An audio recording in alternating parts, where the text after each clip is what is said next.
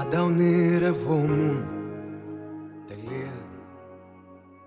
Άλλο ένα ιδιαίτερο ντόπιο στριπτής έρχεται αυτή την Κυριακή και ελπίζω να καταφέρω να το ηχογραφήσω γιατί έχει πέσει πάρα πολύ δουλειά παιδιά.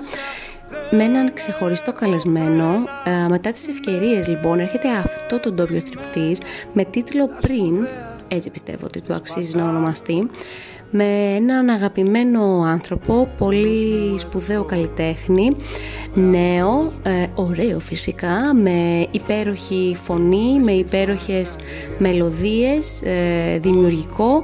Έχετε καταλάβει ήδη για ποιον μιλάω, δεν θα πω όμως το όνομα, έτσι για να σας κάνω να ψάξετε λίγο το τραγούδι. Ακούμε στο background φυσικά τη φωνή του και ναι, έρχεται αυτή την Κυριακή στο επόμενο ντόπιο στριπτής με πολύ ωραία πράγματα έχει να μοιραστεί μαζί μας και επίσης έχει να μας πει πολύ σπουδαία πράγματα και να ακούσουμε τις πολύ όμορφες μελωδίες του. Τα λέμε πριν. Σε σταθμούς και σε ηχεία Δεν μετράω τη ζωή σε χαλάσματα Τη μετράω σε ουράνια πλάσματα Σε νυχτιές, σε ταξίδια, σε χρόνια Σε στιγμές την